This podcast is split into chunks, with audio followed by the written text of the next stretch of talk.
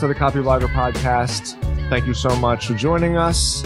Uh, I was gonna say as always, but Ethan, you uh, you took a quick caveat from the show last week. I hope that you don't have uh, construction and jackhammers outside your window this week. We good?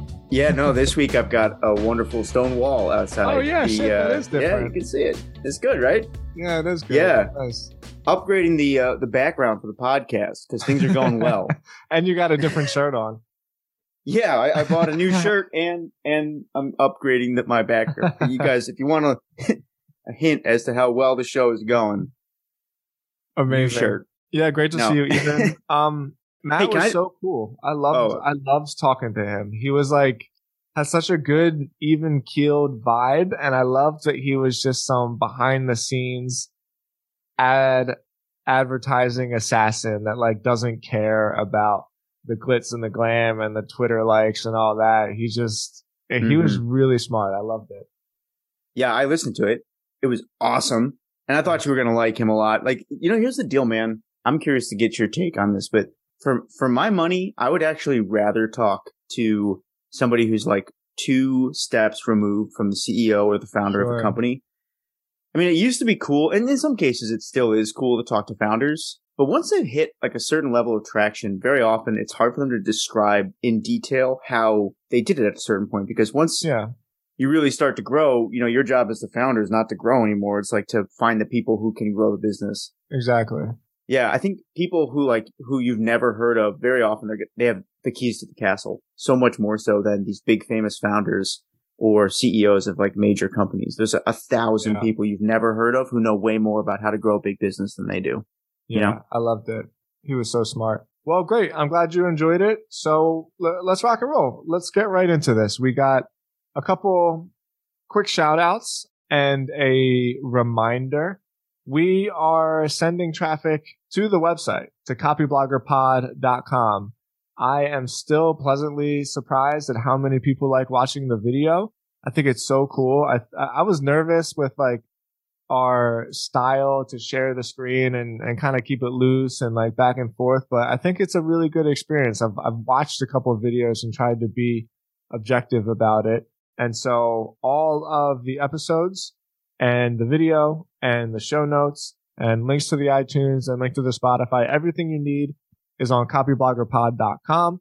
And we just inserted a brilliant, like 25 to 30 page report uh, that you can get for free if you go to copybloggerpod.com as well. Uh, so check out the site. There's really great info, everything you need to know there. Up next, I want to thank Randy. Randy left us such a cool review.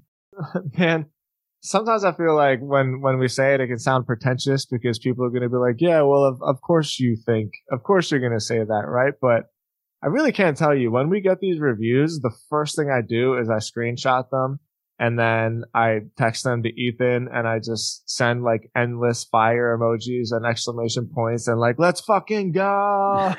so like these reviews really are great. You can follow Randy on Twitter at Randy Wilburn, R-A-N-D-Y-W-I-L-B-U-R-N.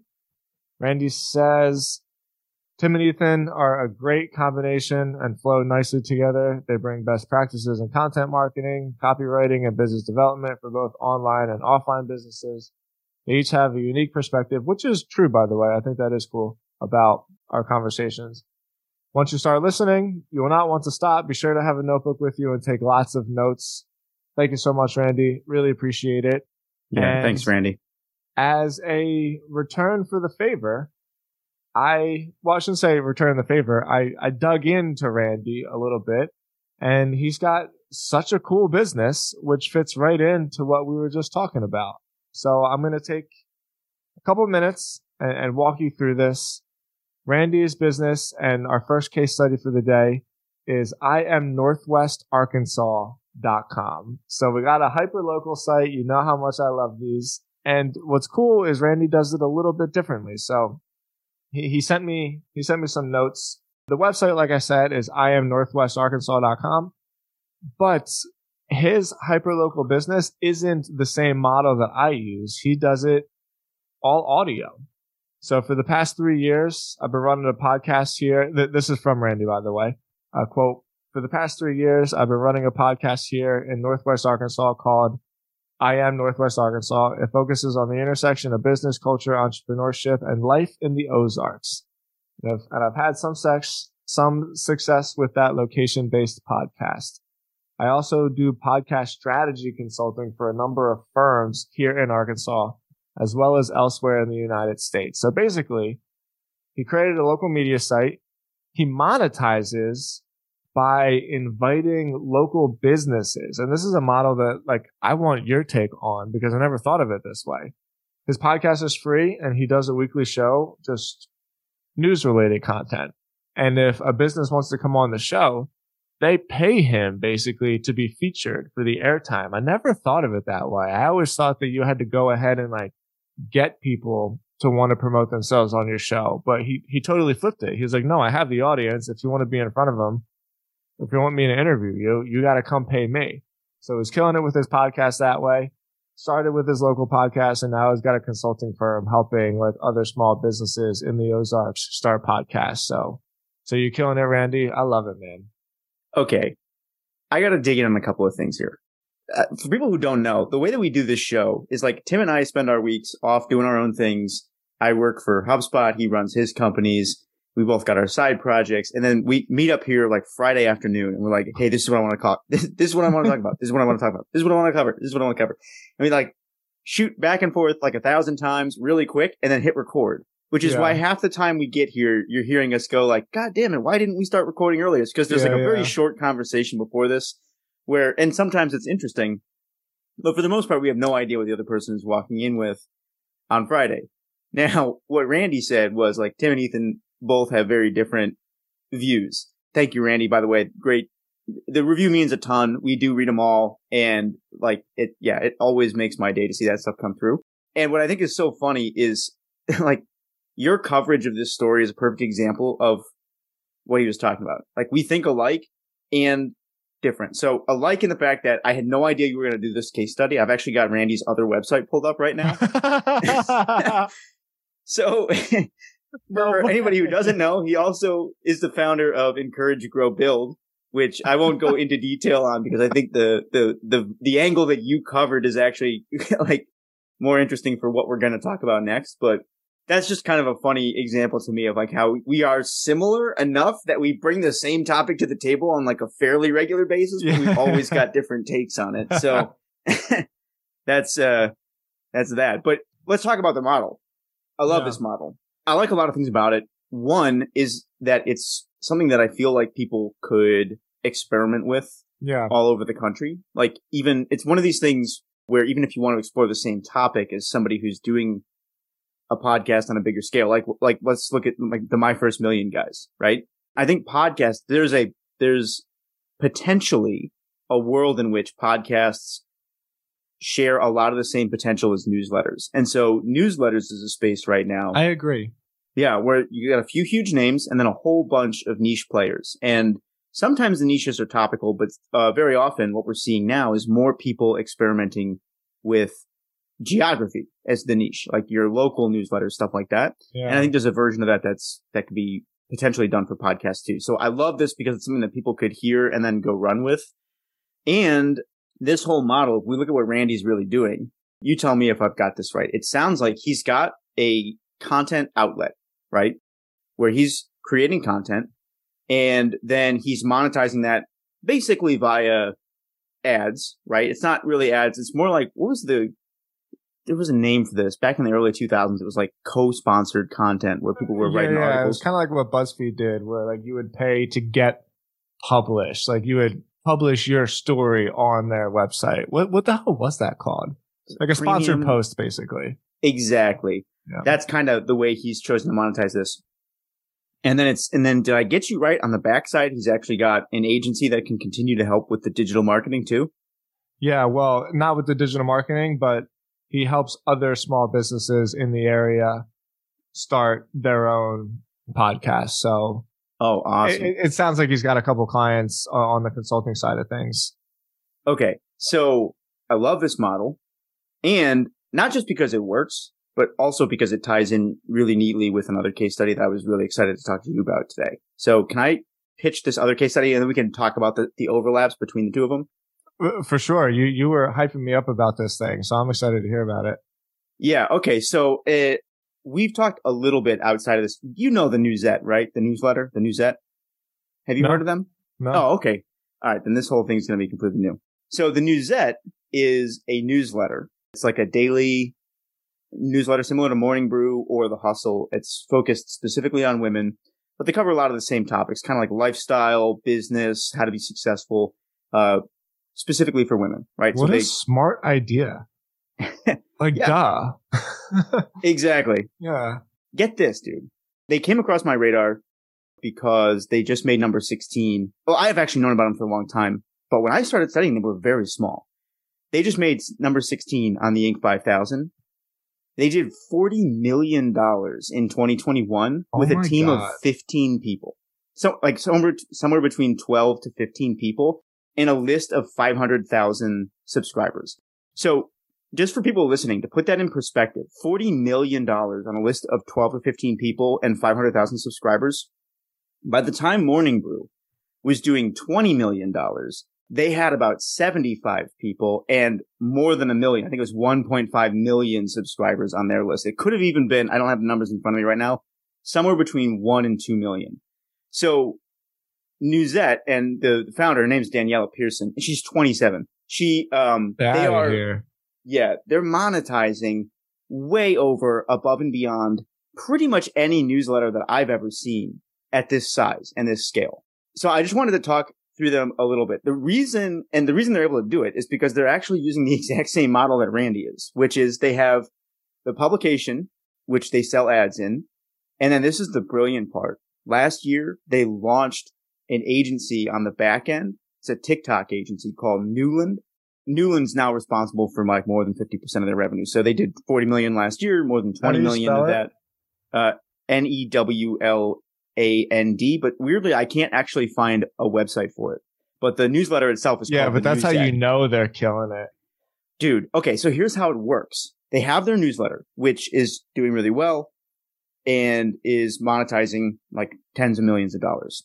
Newland comes along, and basically what they've done so far, if I'm getting this right from, the, I've been reading a bunch of interviews with the founder, is Newland now will work with anybody who's advertise in the newsletter. So if you advertise in the newsletter, what, what the newsette basically says is like, Hey, come buy an ad with us and then see how well that performs. Right. And of course, because they're doing uh, some specific things we'll get into in a little bit, it performs really great. And so people who are either new to newsletters or maybe even new to digital overall, or just used to like other forms of digital advertising that don't have the same kind of traction, mm they get a taste of this and they're like, this was incredible. And then now Newsette says, great. Well, if you're interested, we have this whole agency on the backside that can like take over and help with a certain aspect to your marketing. In their case, they're starting with TikTok.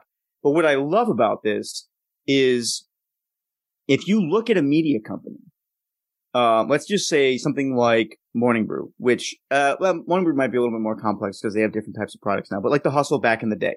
So back when the hustle was running ads, in order to run ads, you have salespeople, you have copywriters who are specifically focused on ad copy and like uh, ad creative.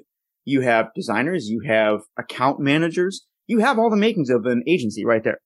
And these businesses traditionally, they just sell ads in the newsletter. But after I'm seeing how crazy high Newsette has been able to monetize this, I think you're going to see a lot of media companies go this route because it's just a great like back end service. It's a, it's a, way to monetize it even higher with like roughly the same size team. I mean, you, uh, the Newsette has now continued to scale quite a bit in terms of the size of their staff, but I think you're going to see a lot of people do this and then it cuts both ways. So if you run an agency, I think there's a lot of people out there who maybe should start thinking about ways to monetize using the traditional media model because you already have a lot of the team in place yeah. to do it if you can build an audience. So to answer your question about Randy, I love it. I see it and I've seen it at scale too. And so what he's doing is really sharp. What's your first thought when I lay out that whole like Newsette thing? My brain is racing. I, I need, I have so many directions I could go with this. let me stick with Randy for a second. That makes a lot of sense that he uses his media to promote his services. And like we've talked about that a lot.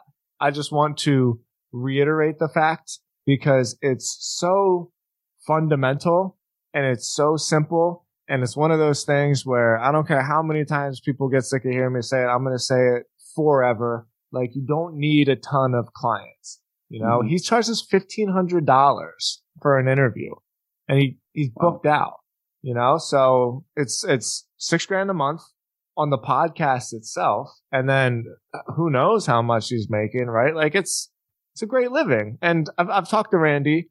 He's a super laid back, chill guy. He don't need to be on a yacht. Like he loves kicking it with his family and recording his podcast. It's like the best life, right? This dude is just living, he's living his, he's living his best life. And so I hear that. And like we talked about the other day, like there's opportunity everywhere. You know, I think that's just another example about how great it is.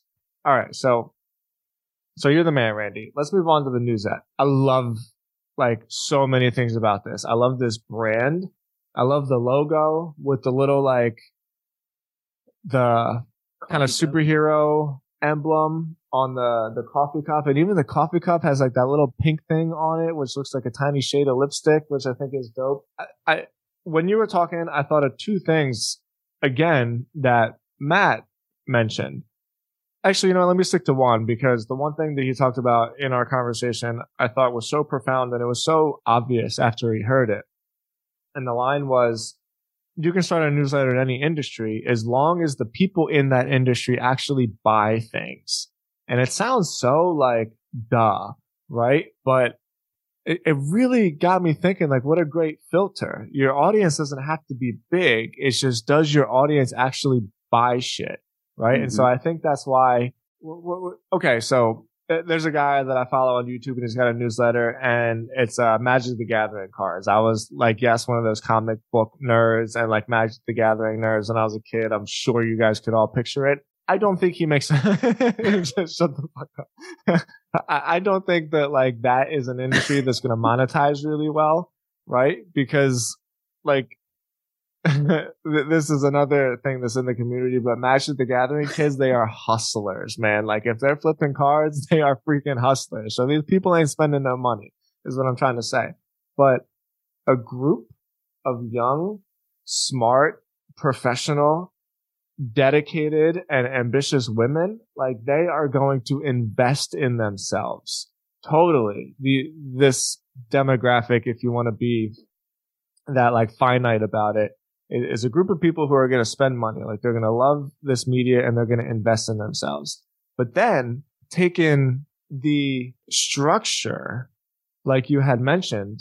We, we had mentioned this about newsletters before, where sometimes I think people get the impression they're like, Hey, if I can get 10,000 subscribers, then I can just sell ads. But it's really not that simple, you know, and that's why I think there's bad comparisons with the agency space because people think like, oh, well, agencies require labor and like that doesn't scale. And I'm like, well, everything requires labor. You know, you think because you have a million subscribers on an email list, like that quote unquote leverage is going to rid you from needing to hire like a team of salespeople, a team of copywriters. It's, it's not possible. And so I think this is one of the first times that we've seen an example where people do it the opposite way. Like usually people start with services and then they say, let me promote my service through a newsletter. These people started with the media, started with the attention and then, you know, promoted the real, um, high, well, it sounds like they're killing it with their newsletter anyway, but, but the agency side of things is just going to be super, super high cash flow. And so it's, it's, it's what we've talked about a lot, but in reverse, in a super strong demographic with a, a super strong trend, which is TikTok. So, so there, like I said, my brain was racing, man, but I, this like really, really excites me because it gives me a lot of inspiration for, for what I'm doing for myself.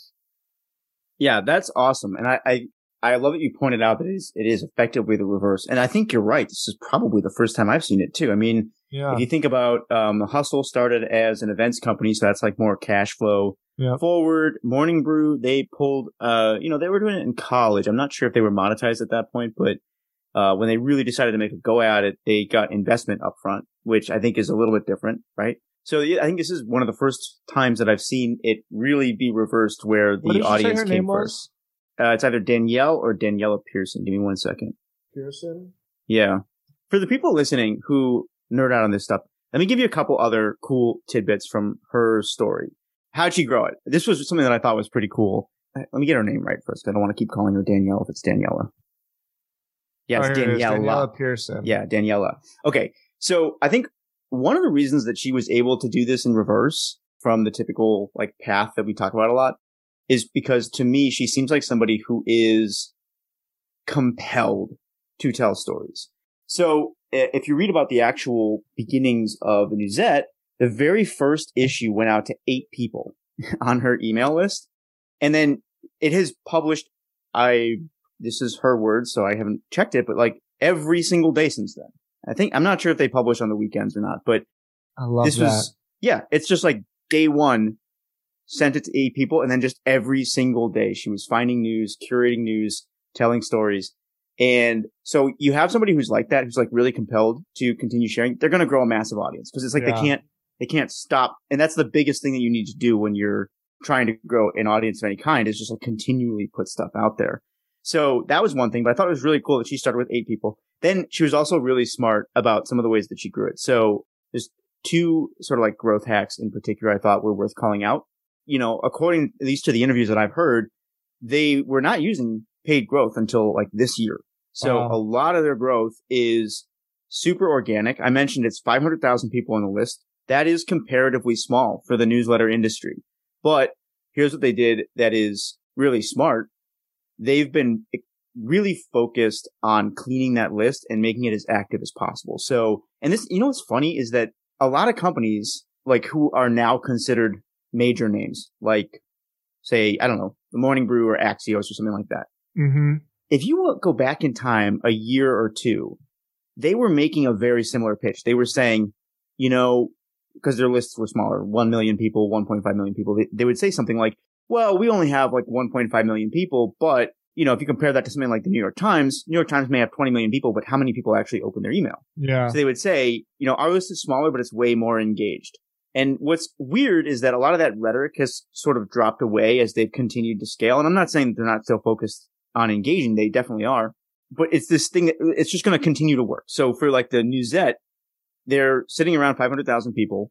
Um, rather than try and scale to a million, two million, three million, uh, to compete in the same ballpark audience wise as Morning Brew, they've just said, look, we're like, yeah, we're 500k. We're going to get, but we're, we're going to get you the most active 500,000 people who are directly in line with, you know, this thing that we write about, this demographic that we reach. And the result is they punch way above their weight class and, Yeah. and they're monetizing way better than, uh, Morning Brew ever did as just one comparison. And then uh, like others, I'm sure the hustle too. They're making way more money than we did at that size, at that scale. So it, it, it goes to say a lot about how big your audience really needs to be. It doesn't need to be that big, uh, at least comparatively speaking. But if it's super active, you have like, uh, an unfair advantage. And so they've done a great job of that. But in terms of the growth strategies, one that I thought was really interesting was when she first started, you know what she did? She was, this was like back during her college days. And so she would go on Facebook and look up all her old, it was either college friends or high school friends, something like that. Basically, other young women who were like just getting into the workforce. She look up all her friends that she hadn't talked to in a while, and then like look up all their friends, Yeah. and then reach out, DM, DM all their friends, and just be like, "Hey, I work for this newsletter company called the Newsette. Do you want to be an ambassador for it? If you do, you can put it on your resume." And then people would sign up to be an ambassador because they're all looking for job experience, like all these people looking for marketing roles and all that kind of stuff. And then the role of an ambassador was you had to sign 10 other people up. And so I thought that was brilliant. Basically invented like a resume item out of thin air and Yeah. got a whole bunch of people to start growing the newsletter for her. and then the other one, which was really smart and is worth calling out here for anybody who's getting into like content is she started featuring like inspiring women throughout the business world. And the way she, like, obviously those connections were important. Uh, the way she turned it into a growth lever was whenever they did an interview, they would send all the assets to the person. And I think she said she was targeting people with like 20 or 10 to like somewhere between 10 and 40,000 followers. I have the number somewhere, but you know, these are like pretty well known people that, but small enough that you could still reach them, you know, send them all the assets, send them all the verbiage for like how to share it.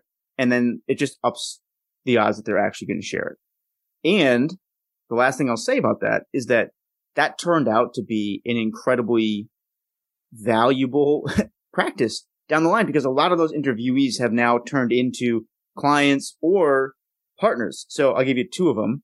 This is incredible. Diane von Furstenberg, who I think is like fashion. Uh, apparently she's very famous and they ended up launching a newsletter together. So this like famous woman in business wanted to launch a newsletter. She tapped Daniela as the lead editor for it. So that's like one example of uh, how that practice can turn out to be valuable. The other one, Selena freaking Gomez. Dude, I, okay. I'm looking at it on her Instagram because when you said her name, I had her Instagram and I'm, I'm looking at it. It's like, is this Selena Gomez? I think it is, but I'm too embarrassed to like say it without thinking, thinking that I'm going to be wrong, you know? Um, I have a story about that. So, well, um, I mean, Selena Gomez is, is pretty famous, dude. One or two shots from her. I mean, how many followers do you think Selena Gomez has? Like 20 million, 50 million? I have no idea, but I can tell you one person who is not following her, and it's me. Yeah. So, I mean, here's the, talk about being out of the oh loop. my this, god! Guess how many followers Selena Gomez has? Uh, I'm on Instagram, I'm, by the way.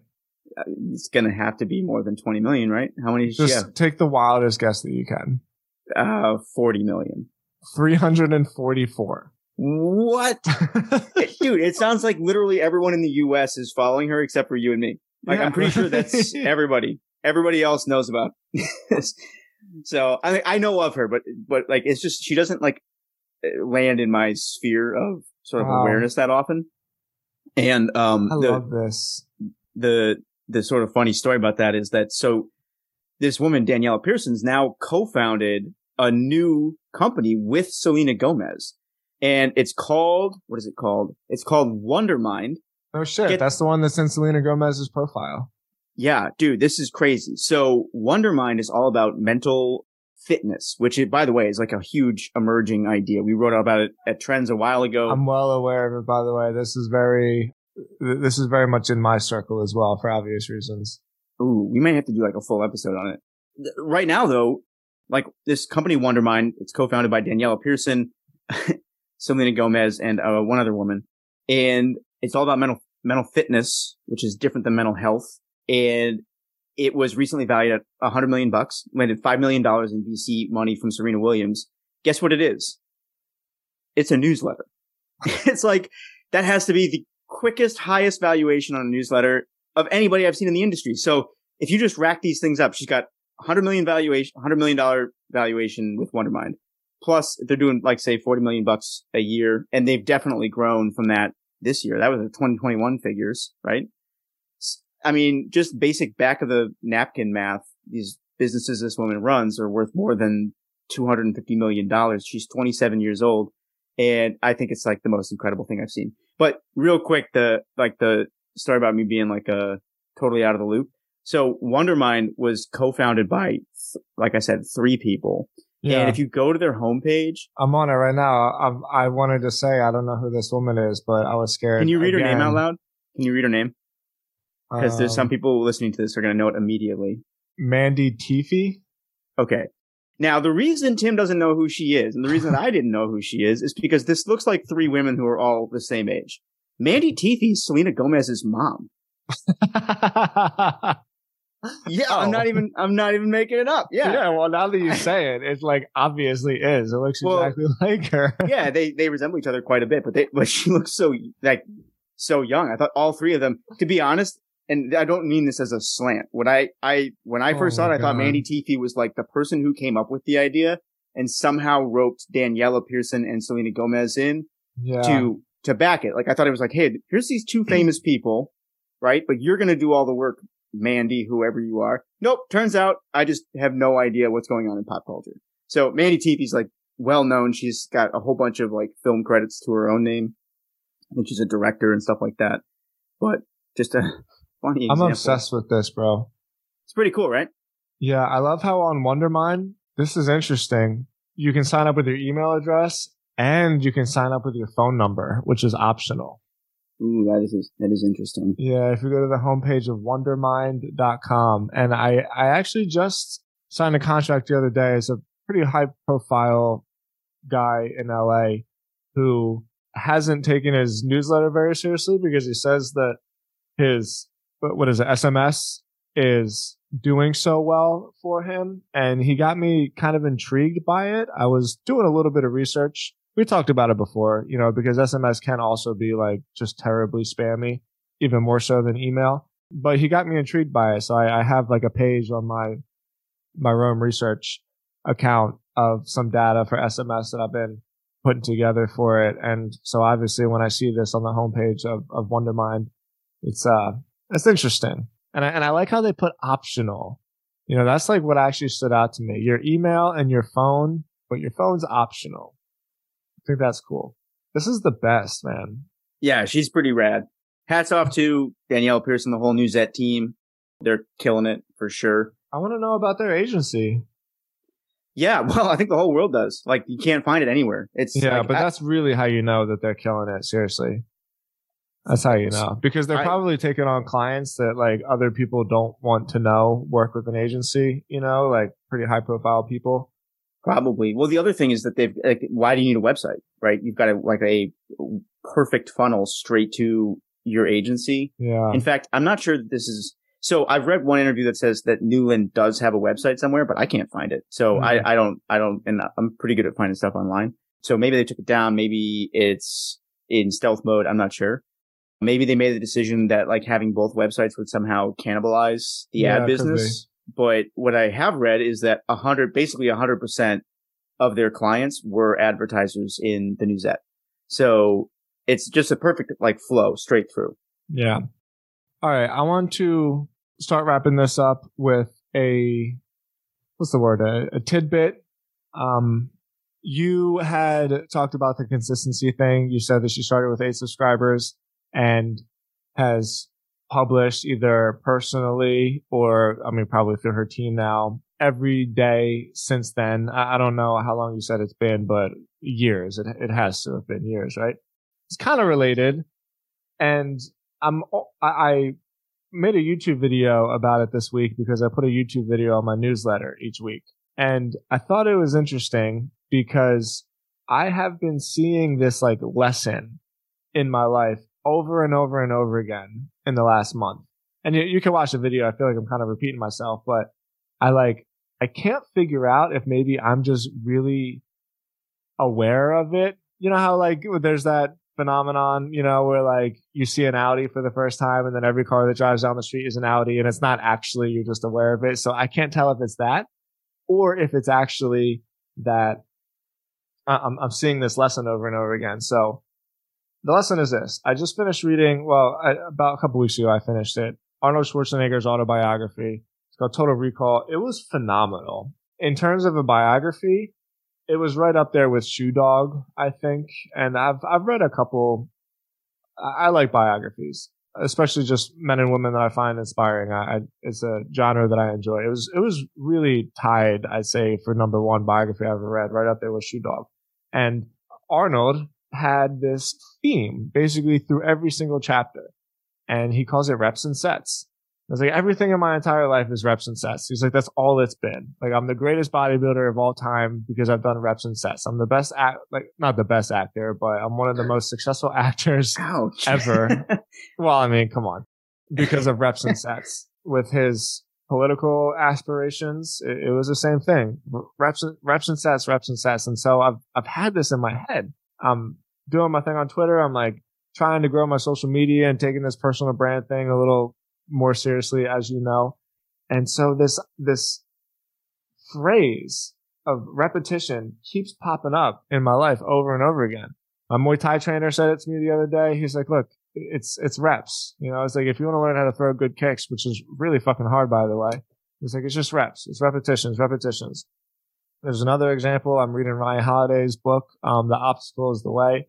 And he has a chapter in it that he called do your job and do it well. And it was like word for word. Like no matter what you do in life, it's going to take repetitions. And now three days later, I'm on a podcast with you and it's like, yeah, this 27 year old woman has 500,000 subscribers, is cashing out with Selena Gomez at like 100 million a year, all because she just wrote a newsletter every day. Mm-hmm. And, uh, and I'm, I'm like kind of convinced at this point that there is nothing else that you actually need to know, like about anything in regards to being successful. It's just like reps and sets, man, reps and sets. And so that, that's, that's my tidbit. I, I like that a lot. And I think about this a lot myself because this is probably the, my biggest hurdle. And here, if, if, if I could be so bold as to add a layer of varnish to the wonderful rocking chair you just laid out, I think about this a lot, man. And the reason is because I struggle with the consistency thing. And yet I've been pretty lucky in my life to like be able to do things, a lot of things that I always wanted to be able to do. So years ago, I wanted to be a writer for a living. I looked up to like a whole bunch of entrepreneurs and now I've had chances to like write full time, meet them, work, work alongside them in some cases. And that has not come from consistency that I can point to, except maybe like in certain cases, I guess I have a consistent, a consistent, uh, willingness to show up and work really hard. Yeah, but it's not, do. it hasn't been on the same thing every single day. You know, like mm. I, have done a lot of different things over the course of my career. So if it, if it was consistent with one thing, maybe that's it. And, and I think nobody would be surprised here to, to hear somebody suggest that like hard, yeah, obviously hard work comes into it, but I think it's two things. I think it's, it's definitely consistency. And then there's some kind of like luck factor in terms of I'm actually not even sure if it's luck yet. But what I'm maybe timing. What I'm what I'm finding more and more though is that the lever that makes things easier and easier to lift is who you're connected with and like who you know uh, along the way. Totally. And I haven't thought about it enough to come up with anything more helpful than that, or even to really break it down and, and try to figure out like if I was to try and replicate what uh like what got me here, how how would I do it. I'm not sure because I'm not like a networker either, but I do think that like a lot of the good outcomes that I've had in my life have been because I've been very fortunate to have people kind of like take me under their wing and, and, and bring me into these different circles and stuff. So there's an element of it that, that is that. But I, what I would say about what you said is you 100% will not get it without the consistency thing. Yeah. Right? Like you can get pretty lucky in this life if you know people. You yeah. can get pretty lucky if you're if you're willing to work hard. But if you're constantly switching from thing to thing to thing, there there is a glass ceiling to that, or there's like a there is a ceiling to that. And it's I'm not sure I've quite hit the ceiling yet, but I do feel at this point in my career like I'm the one skill that I'm trying to develop above everything else now is what you're talking about. Yet that ability to just shut up and show up every single day and do the yeah. thing, like reps and sets. And one thing that I don't think is talked about enough is actually, there, I guess there's two parts of this. How many reps, right? That part's often hidden from view. Not on purpose necessarily, but because, you know, as like an artist or an entrepreneur or whatever, your job is to put out a finished product. So I think most people who are looking at somebody that they look up to have no idea how much work goes actually goes into it. And so it's cool to see people who start sharing some of that data but like, I think we need way more transparency there. Cause if you go talk to somebody like, uh, a buddy of mine, Alex Garcia is like a, a like a competitive Olympic lifter. I, I think it's like uh, the Olympic lifts, but I don't think it's gone to the Olympics, but he's a competitive lifter. Yeah. You know it's, it's, Olympic style and Olympic yeah. style. He said this great thing on Twitter the other day where he goes, I, I work out like, I think he said like 14 to 16 times a week or 10 to 16 times a week. And he goes, uh, I look forward to like three of those. Yeah. Like there's like three times when I'm really juiced to just get in there and work out. I know exactly what he means. I was just saying that to Jules on Tuesday when I had to go to Muay Thai. She was like, but you love going to Muay Thai. I'm like, ah, I, I do, but it sucks. Right. But it, like you, as soon as you're done, you can't wait to go back. Right. And I think it's so cool when people are honest about that because, cause as somebody like I'm not a competitive lifter and look from the outside, I would I would look at him and I would guess that like that's all he wants to do most days. You know, mm. like he has to work, but he w- would prefer to lift. Shout out to Alex. But Yeah. it's cool as an outsider to to hear that. So those are the two things I think. I was like, one, how many reps actually goes into it, and the second one is like just how much people don't always want to show up, but they force themselves to show up anyways. I, I don't think that's always as clear, but it's been super helpful for me to see as like as an example. Me too. Yeah, me too. It's been probably the biggest, if there was like, you know, they say the genetic lottery, right? If there's one thing that I just lucked out on, it's that I was born with this like stupid ability to just keep showing up every day out of like pure stubbornness. And I don't know if that was taught to me or if I just got it or if it has to do with like the way I am, if you know what I mean, right? Yeah. Um, but yeah, like I just, Can I, you just, you just helped me refine my own thought on what I just said. So I completely agree with you in terms of the importance of showing up every single day.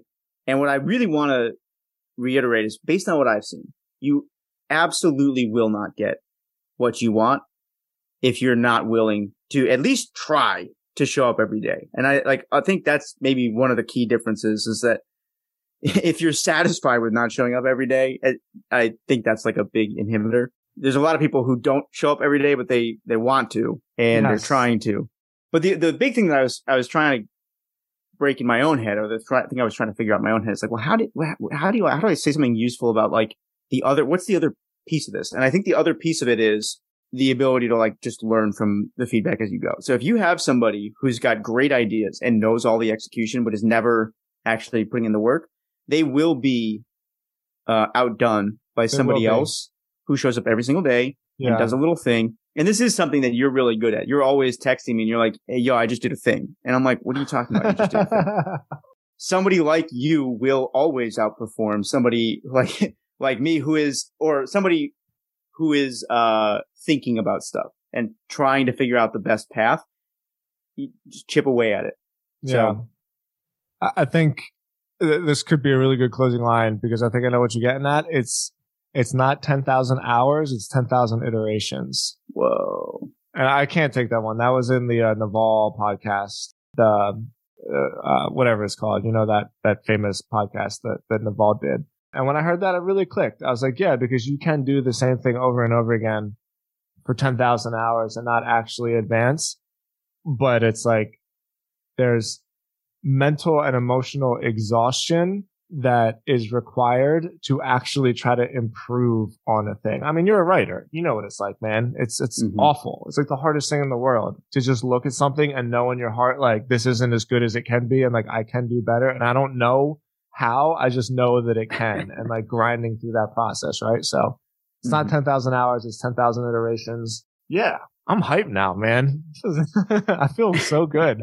What a great episode. Yeah, this was awesome.